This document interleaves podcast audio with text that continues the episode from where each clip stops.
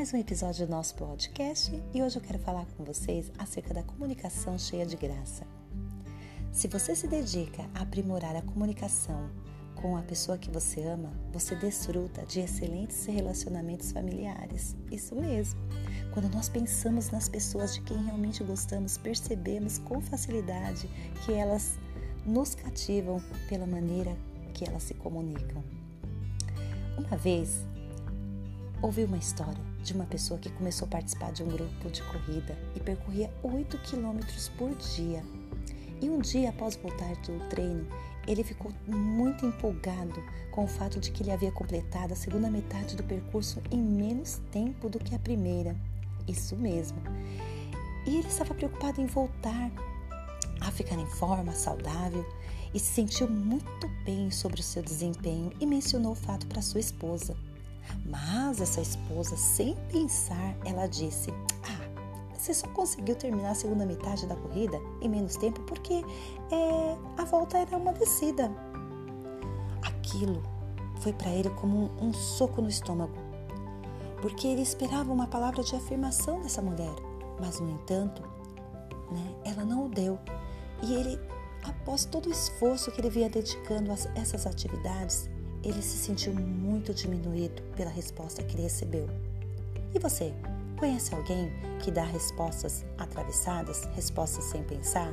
Pois é, muitas vezes é, nós magoamos as pessoas sem perceber a forma como nós estamos nos comunicando.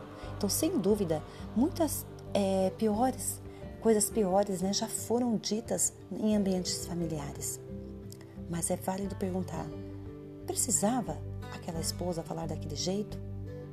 Infelizmente, ela foi infeliz no seu comentário. Bom, não faz a diferença se o comentário era correto ou não. Sabemos que nada de positivo pode vir desse tipo de observação. Se você quer que os seus relacionamentos familiares sejam saudáveis, é importante aprender a se comunicar com graça. Quando eu falo de graça, eu falo de favor imerecido. Deus, ele, ele nos amou de tal maneira que deu seu filho, né, em forma de graça, para que nós pudéssemos receber esse favor a qual nós não merecíamos. E Ele nos concedeu livremente a todos nós. Assim como Ele nos perdoa as nossas falhas, mesmo quando nós não merecemos ser perdoados, comunicar-se com graça significa também falar com alguém de maneira bondosa, mesmo que essa pessoa não mereça esse tratamento. Então reflita no seguinte provérbios. Eu amo esse provérbios que diz a palavra proferida no tempo certo é como frutas de ouro incrustada numa escultura de prata. Assim que as famílias podem criar uma vida de paz e de felicidade usando palavras como presentes preciosos de ouro e prata que se entregam para os outros. Então, todos os dias, entrega um presente, mas um presente como se fosse um ouro, como se fosse uma prata, através da sua comunicação, da sua palavra. Consegue pensar em alguém da sua família com quem você necessita usar a graça da comunicação? Acredito que todas as pessoas têm sempre alguém.